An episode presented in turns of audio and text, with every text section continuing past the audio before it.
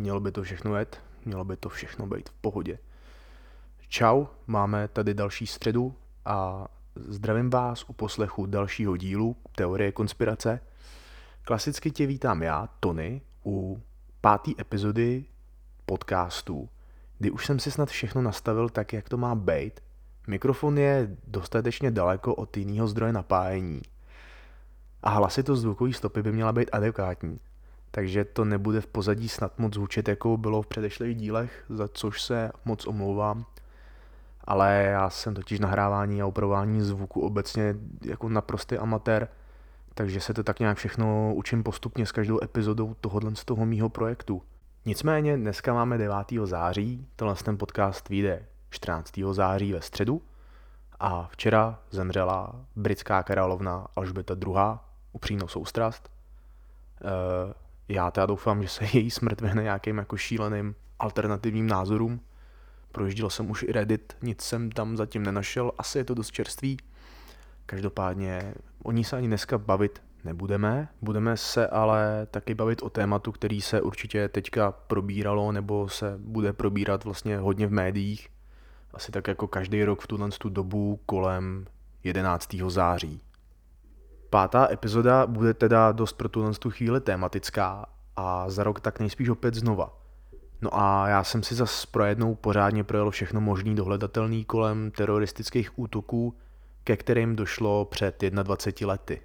Nemyslím si, že by tyhle ty události někdo jako neznal, ale možný je bohužel všechno, stejně jako zničit dva obrovský mrakodrapy uprostřed New Yorku – takže se dnešní teorie budou opírat o reální události, ke kterým došlo 11. září v roce 2001, kdy oficiální verze událostí znějí tak, že ten den v ranních hodinách uneslo celkem 19 členů islamistické skupiny Al-Qaida čtyři dopravní komerční letadla a zvolili si na východním pobřeží USA různý cíle, na který potom provedli sebevražedný atentáty. Lety American Airlines 11 a United Airlines 175, oba letící z Bostonu, narazily do věží Světového obchodního centra, nebo taky známého jako World Trade Center v New Yorku. Tyhle dvě budovy jsou taky přezdívány jako The Twin Towers, nebo česky jako dvojčata, protože byly vizuálně identický. Po nárazu letadel se oba dva mrakodrapy zřítily a zabili tak dohromady přes 2400 lidí. Jižní věž, před zřícením hořela celkem 56 minut a spadla jako první. Severní věž hořela 102 minut a spadla o cca půl hodiny později. Celý katastrofě tak přihlíželo několik milionů New Yorkčanů a díky televiznímu vysílání i zbytek Spojených států a následně i celý svět. Dalším cílem teroristů byl Pentagon, což je sídlo ministerstva obrany USA, do kterého v 9 hodin 37 minut ráno narazilo třetí unesený letadlo společnosti American Airlines a to let s číslem 77. Posledním cílem mělo být sídlo amerického prezidenta Bushe, takže Bílej dům ve Washington DC, ale na palubě letu s číslem 93 společnosti United Airlines došlo ke spouře cestujících, který už tu dobu věděli, co se v New Yorku odehrálo ty cestující a posádka na té palubě letu se měli probojovat do kokpitu letadla a došlo tak k souboji mezi únosci a cestujícími o převzetí kontroly. Bohužel se ale letadlo v důsledku konfliktu na té palubě zřítilo v Pensylvánii a zabilo všechny cestující posádku i teroristy. Tohle z toho odhodlání cestujících na palubě letu 93 je dodnes obecně vnímáno jako hrdinský a odvážný rozhodnutí kdy o tomhle tom příběhu vznikl i samostatný celovečerní film s názvem Let číslo 93 z roku 2006. Na místě dopadu letadla byl i postavený památník za všechny oběti toho tragického letu. A jenom tak pro zajímavost udává se, že jenom v letadlech při těch útocích zahynulo 265 osob, včetně 19 únosců.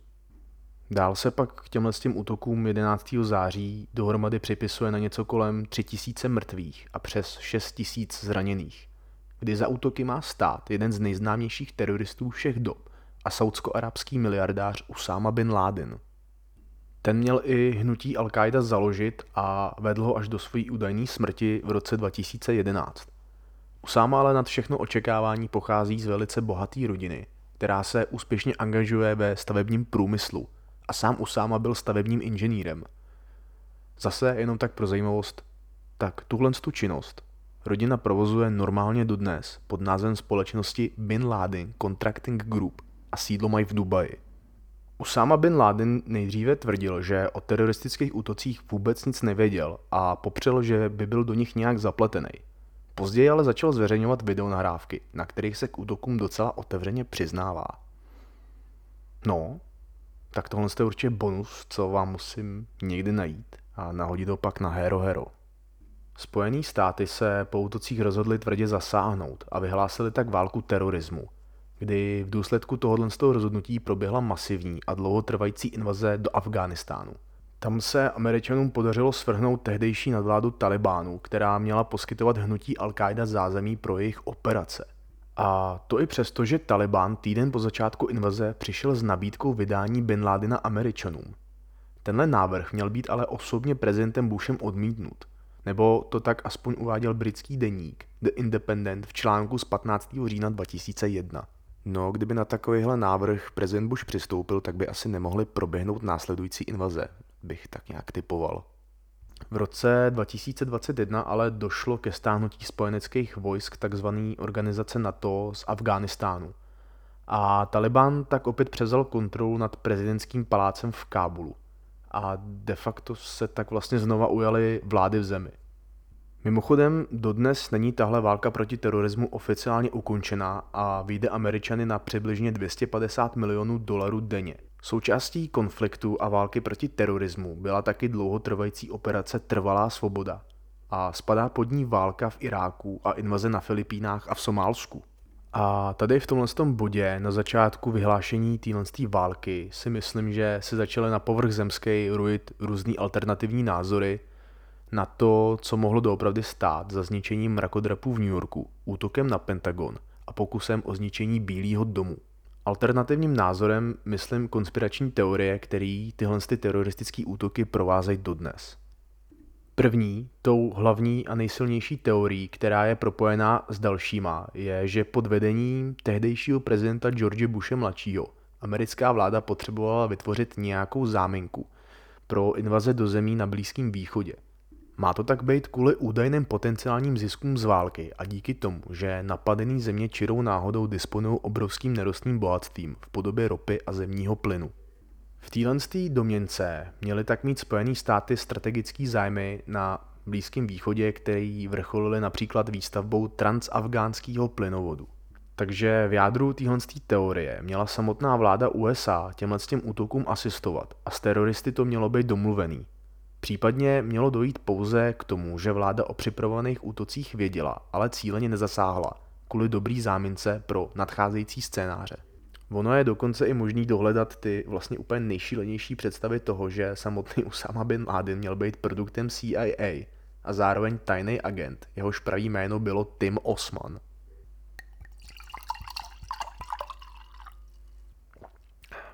No, tak Tim, no, to je prostě takovej hodný soused od vedle, kterýho vy byste vlastně z ničeho nepodezřívali, občas si od něj počíte vrtačku, pozdravíte se a jako v pohodě asi, no.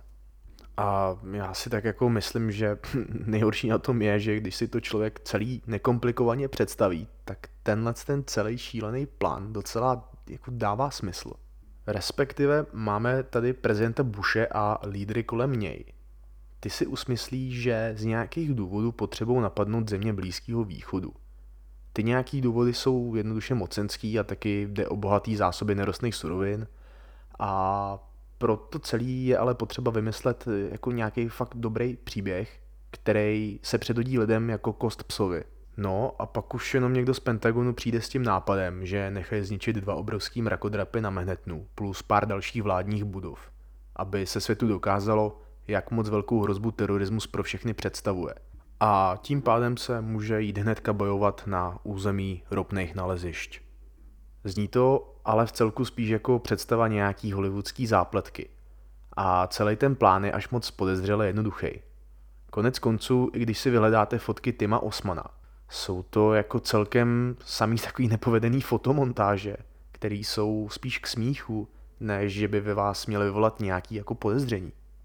Ale furt jsou to fotomontáže, co se šířily internetem s doprovodným popiskem – který má lidi informovat o tom, že Tim Osman alias Usama bin Laden je ve skutečnosti agent CIA.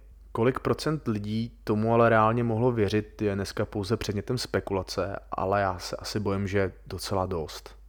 A když jsme teď u těch filmových zpracování, tak určitě stojí za zmínku dokumentární série s názvem Loose Change. To jsou cca dvouhodinové filmy, za kterými stojí člověk s jménem Dylan Avery.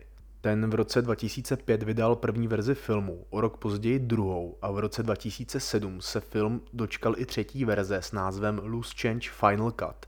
Jedná se tak o filmy, ve kterých se napřímo mluví o tom, že události kolem 11. září byly domluvený a stojí za nima ve všech případech vláda USA. Nebo se taky může jednat i o muslimský a židovsko-křesťanský spiknutí, ve kterým ti druzí přelstili prvního spojence ve svůj prospěch. Zmiňují se zde taky dva termíny možných scénářů. Lihop a mihop. První termín znamená let it happen on purpose. V překladu tedy, že vláda o útocích věděla, ale záměrně nezasáhla, aby mohli teroristé činy spáchat. Druhý termín znamená make it happen on purpose, což má znamenat scénář, který se přiklání ke spiknutí muslimů, židů a křesťanů. A útoky byly tak naplánované americkou vládou. Já jsem rozkoukal část Final Cut verze filmu. Primárně mě teda spíš zajímaly dobový záběry z New Yorku, kterých je tam docela dost. Ale celý je to strašně zdlouhavý takže jsem ten film po první třetině už jen tak jako proklikal. Ono je docela komplikovaný se v tom orientovat, jelikož mi přijde, že je to taková jako směs mluveného slova, animovaných rekonstrukcí a rozhovorů s odborníkama jako prakticky na všechno. Film ale jinak pokouřil na internetu počet 4 milionů zlídnutí za necelý 4 měsíce. A je celkem zajímavý, že tenhle ten snímek tak magazín Vanity Fair označil jako první internetový blockbuster. Takže si v závěru myslím, že těch lidí, co byli hladoví po nějakých takových teoriích, bylo asi dost. Kromě internetové distribuce mělo být i malýma nezávislýma videopůjčovnama rozdáno přes 50 tisíc kopií DVD nosičů zdarma a další milion kusů kopií filmu se podařilo prodat. V reakci vlastně na tuhle sérii filmů nebo dokumentů, teď úplně nevím, jak to nazvat, tak taky vznikla kniha s názvem Debunking 9-11 Myth, od Davida Dumbara a Breda Regana. Knihu taky doprovází podtitul Proč se konspirační teorie nemohou postavit faktům a pojem debunking v překladu znamená odhalovat podstatu něčeho. Ono je asi docela jako normální, že je člověk tak nějak od přírody podezíravý a když vám někdo vzbourá dva ve své době nejvyšší mrakodrapy světa v metropoli, kde žije na 8 milionů lidí, a ke všemu v západní zemi prvního světa, která je vysoce a vyspěle militarizována, tak logicky kromě hodně otázek vznikne i hodně pochybností. Prezident George Bush měl sice hned několik veřejných vystoupení ohledně událostí kolem 11. září, ale mně přijde, že došlo i ke špatné komunikaci mezi vládou a běžnýma občanama, který se domáhali detailnějšího vysvětlení a precizního vyšetřování případů. Místo toho se ale najednou okamžitě vyhlásila válka islámským zemím a teroristům z Blízkého východu. Oficiálně se uvádí datum 15. září 2001 jako začátek války proti terorismu. Tedy tak hodně stručně řečeno, čtyři dny po událostech a po pádu budov se tak začíná i hned zbrojit a 7. října téhož roku Spojené státy zahajují operaci Trvalá svoboda – a již v polovině prosince je Taliban zbaven veškerý moci nad svým územím. Ale většina členů al není pochytána ani zabita, ale utíkají do sousedního Pákistánu. Já vlastně tu bleskovou rychlost odezvy dokážu pochopit tak, že čím díl vlastně čekáte, tak tím jsou menší šance na to, že chytíte ty pachatele, který mají stát za událostma kolem 11. září. A taky máte v sobě tu nejsilnější potřebu a touhu hned jednat ale zase v takhle rychlém momentě, kdy vám vaše vláda v podstatě jen řekne, ano, udělal to Usáma a jeho příznivci, můžou za to tak teroristi, tady máš uniformu a pojď. Tak se tohle může většině jevit jako celkem unáhlený rozhodnutí. A že tohle v lidech vyvolává dost otázek mi přijde celkem smysluplný. Protože se v tom celkem přiznaně točí i dost peněz daňových poplatníků. A tak si myslím, že minimálně na tohle mohlo být vedení Spojených států jako připravený a mít nějaký plán, jak nezanedbávat otázky z veřejného sektoru. Po případě, jak vlastně reagovat na vznikající teorie ohledně útoků 11. září. Logicky, pokud ale necháte zásadní otázky dlouho bez odpovědi, tak pak není divu, že se v tom pár lidí ještě naopak víc utvrdí a celou tu událost si vysvětlej po svým. Názory se pak můžou postupem času rozvíjet dál do extrémů, než z toho vznikne vlastně taková hra na kočku a myš. Akorát ta myš se snaží dohnat kočku, jenže si uvědomí, že to sama nedokáže. Tak začne logicky přemlouvat ostatní myši, aby šli honit kočku společně.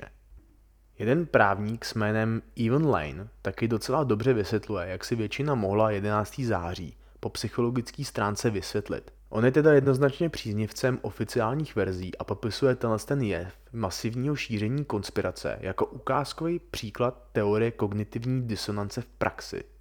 Tuhle teorii kognitivní disonance definoval v roce 1957 vědec Leon Festinger a jedná se o moment, kdy se člověk dostane do stavu jakýhosi poznávacího nesouladu, aby jsme tomu líp porozuměli, tak je to stav mysli, který vzniká rozporem mezi dvěma postoji a názory, jejichž prostřednictvím si člověk uvědomuje a poznává svět i sebe samotného. Tyhle teroristické útoky měly určitě za následek taky to, že byli běžní občani Spojených států na nějakou dobu vystaveni obrovskému nátlaku a stresu. Kdy si myslím, že hodně těch lidí postižených tímhle tím stavem byli naopak spíš patrioti svojí země, nebo se tak alespoň tímhle tím postem prezentovali. Obrovské množství stresu pak funguje tak, že jste zranitelný v momentě, kdy vás někdo konfrontuje s alternativním názorem a postojem na věc. Jako je třeba například přesvědčení, že za vším stojí vláda a prezident Bush, který jsou podplacený skupinou mocných židů. Stává se, že alternativním a konspiračním názorům vystavený člověk hned nevěří, ale tyhle ty dva odlišní pohledy na věc se v něm můžou v důsledku stresu natolik prát, až dojde k momentu, kdy je to už natolik pro někoho vysilující, že logicky propadne tomu názoru, ve kterým se cítí víc komfortně. V tomhle případě je to ale moment, kdy se hodně lidí přiklonilo k těm názorům, který z 11. září obvinují spíš vládu Spojených států a prezidenta Bushe. A sebejistě tak tvrdí, že to musel být takzvaný inside job. Tím mám na mysli ten názor, že to všechno prostě muselo být údajně domluvený. Právník Evan Lane taky popisuje moment, kdy za ním přišel jeden z jeho studentů, který se ho s absolutním nadšením měl dotázat, jestli už viděl ten skvělý film, kde se odkrývá pravda ohledně teroristických útoků. A tím filmem byl překvapivě Loose Change od Dylana Averyho. Lane pak tenhle ten moment popisuje jako silně znepokojující, protože bylo vidět čistý nadšení jeho studenta, jak moc se chce do konspirační teorie vžít, jenom protože věří tomu, jak v vozovkách přichází něčemu na kloup. Even Lane je ale čistě fakt jako příznivcem těch oficiálních verzí a docela jako popírá veškerý konspirační teorie kolem toho všeho. Takže já pak chápu, že někdo mladší, kdo prostě chce vidět eh, tu vládu v plamenech, přijde s tím nadšením, že to bylo jako jinak. Tady se ale zase objevuje ta úvaha toho, že kvůli špatný komunikaci s veřejností nechala americká vláda hodně lidí dospět k tomu, aby si v těchto těch názorech našli pohodlný vysvětlení a jakýsi vnitřní klid. Tomuhle pak taky nahrává i ten fakt, že prostě nikdo nemá rád ten pocit, když se cítíte, že vás někdo tahá za nos a má nad vámi určitou výhodu. Zkrátka nechcete, aby vás někdo jednoduše přechytračil. V tomhle tom bodě si taky myslím, že vznikla jako určitá nedůvěra vládě Spojených států, a v jeden moment byl proto taky mnohem víc nenáviděný prezident Bush než samotný Usama bin Laden. A vina byla vlastně tak primárně házená na hlavu Bílého domu. Vládě se pak taky předazovalo jedno z velice oblíbených tvrzení, který v televizi prohlásil kontroverzní politik, guvernér Minnesota a herec slovenského původu Jesse Ventura. A to zní, jak mohli tak rychle vědět, kdo to udělal, stejně tak jako věděli v případě Lee Harveyho Oswalda. Lee Oswald je jinak úplně mimo téma člověk, který se oficiálně uvádí jako pachatel legendárního atentátu na prezidenta USA Johna Kennedyho. Což je událost, která je taky zavalená spoustou otázek a určitě si budeme muset o tomhle tom případu udělat samostatný díl. Teďka ale zpátky k teroristům, letadlům, rakodrapům a podobně. Hodně podstat přetrvávajících konspiračních teorií mělo být už dávno vyvráceno a tu hlavní tady musím určitě zmínit, protože na jejich základech je po, taky postavený film Loose Change. Jako první je určitě důležitý zmínit ten alternativní názor, že by unesený dopravní letadla Boeing nedokázala havárii s budovou natolik porušit konstrukci dvojčat, aby došlo k jejich zřícení. Protože se prostě jedná o kolizi s malým tělesem v porovnání se stavou mrakodrapů a jejich těžištěm. Na základě tohohle z toho tvrzení se pak uvádí, že v budově musely být na slabých místech nastražený nějaký další výbušniny, který pak zapříčinili pád konstrukce. V dokumentárním seriálu od televizní stanice PBS, který se zabývá vyšetřováním 11. září, se ale objevuje specialista s jménem Shyam Sundera. To byl hlavní vyšetřovatel příčin pádu budov, pověřený Národním institutem pro standardy v technologii. Tahle vládní agentura vyšetřovala zroucení dvojčat a Sunder v dokumentu a rozhovorech jasně a sebevědomě označuje vzniklý požár z paliva letadel jako příčinu zroucení mrakodrapů. Teorie o umístění nějakých dalších výbušnin v budově razantně odmítá, ale taky pak furt záleží jenom na vás, jestli se rozhodneme indickému odborníkovi Sanderovi věřit a nebo ne. I přesto, že zřícení budov rozebírá opravdu dost dopodrobna. Tuhle teorii s nástražnýma výbušněma ale podpořil například článek ze seriózních novin The New York Times, kde se propaguje kniha s názvem Bolestivé otázky – analýza útoků 11. září. V téhle knize se spochybňuje například to, jak mohly obří mraky vystupující z budov vzniknout jenom pohou kolizí letadel s konstrukcí. Konspirace se tak dál opírá o připomínky specialisty na výbušniny Fan Romera, což je člověk, který v téhle době působil jako viceprezident v instituci těžebního průmyslu a technologie v Novém Mexiku ve státě Albuquerque. Ta připomínka Fan Romera zněla takhle. Kolaps budov vizuálně připomínal řízený proces demolice, který se běžně používá dodnes k cílenému zničení starých a nepotřebných objektů. To, co ale je v rozporu s řízenou demolicí, je ta skutečnost, že došlo k narušení v místech, kde se nad postiženým bodem nacházela stále neporušená obrovská část mrakodrapu o váze cca jedné pětiny konstrukce budovy. Prostě a jednoduše řečeno, tam, kam narazilo to letadlo, tak nad tím bodem se nacházela furt obrovská masa železa. Ta měla v důsledku požáru po nějakým čase skolobovat a logicky se řídit směrem k zemi, což vyvinulo obrovskou energii, která se snášela směrem dolů na objekty, které byly pod masou železa. World Trade Center, stejně jako jiný další kancelářský budovy, musely být kvůli velkému počtu zaměstnanců plný dýchatelného vzduchu. Na vzduch v budově taky působila obrovská síla a při pádu konstrukce tak postupně vycházela ven a tím sebou vytlačila i prach a dým ze vzniklého požáru. V tomhle bodě, kdy dochází ke kolizi, je pak možný takovejhle jev z hlediska pozorovatele na Zemi vnímat dojmem jakýhosi výbuchu. Ten efekt, kterým se pohybuje prach a kouř, je totiž téměř identický v obou případech takhle působící síly na vzduch. Tomuhle jevu pak Shiam Sanders připisuje fakt, že pro laickou veřejnost se to mohlo na pohled jevit jako řízená demolice pomocí cílených explozí uvnitř objektu. Nikdo ale nepochybuje o tom, že dvojčata spadla. Nikomu se ani nechce spochybňovat počty obětí, útok na Pentagon a nepovedenou spouru na palubě letu 93 společnosti United Airlines. K tomu tak teda doopravdy došlo a všechny spekulace se zaměřují pouze na důvody a vyníka tělen z těch událostí. Tím je stále podle oficiálního vyšetřování Usama bin Laden.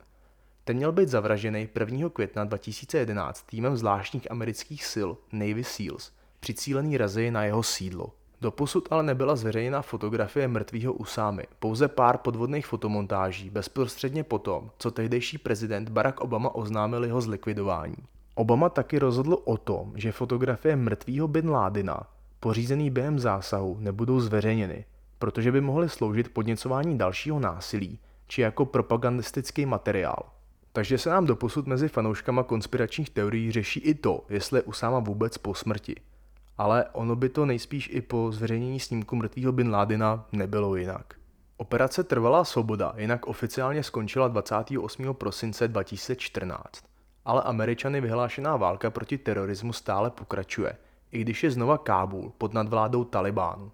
Jestli za útoky, ke kterým došlo 11. září v roce 2001, stojí bývalý prezident George Bush nebo tehdejší americká vláda, po případě na nich má nějaký podíl, tak to se asi jen tak hned nedozvíme. Dlouhotrvající invaze v zemích s velkýma zásobama nerostního bohatství ale opravdu proběhla – Jenomže i tady je stále celkem vysoká procentuální šance, že to byla prostě jenom náhoda. A tu náhodu v podobě ropy a plynu můžeme vnímat jako takový bonus, který ho USA rozhodně chytře využila. A proč by taky ne, když na 330 milionů lidí připadá přibližně 276 milionů oficiálně registrovaných vozidel. A za vzniklý konspirační teorie může třeba jenom špatná komunikace vlády, ignorování názorů veřejnosti nebo masová kognitivní disonance. Co ale můžeme s jistotou říct, je, že v New Yorku chybí dva mrakodrapy a pozůstalo jim skoro tři tisíce příbuzných z řad obětí. Byla by vůbec tehdejší americká vláda a prezident Bush schopný prolít krev vlastního národa ve svůj prospěch? Po případě jenom tiše přihlížet v domění toho, že vědí, co se chystá.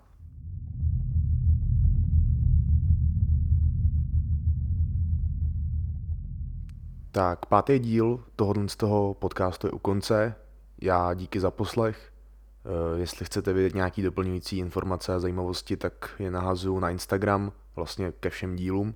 A na Hero Hero je i další bonusový obsah. Teď jsem tam nedávno nahrál první speciální díl, který se zabývá konspiračníma teoriemi o celebritách a slavných osobnostech, jako jsou například Steve Jobs, Avril Lavigne nebo Stevie Wonder. Pro dnešek čau a slyšíme se v dalším díle.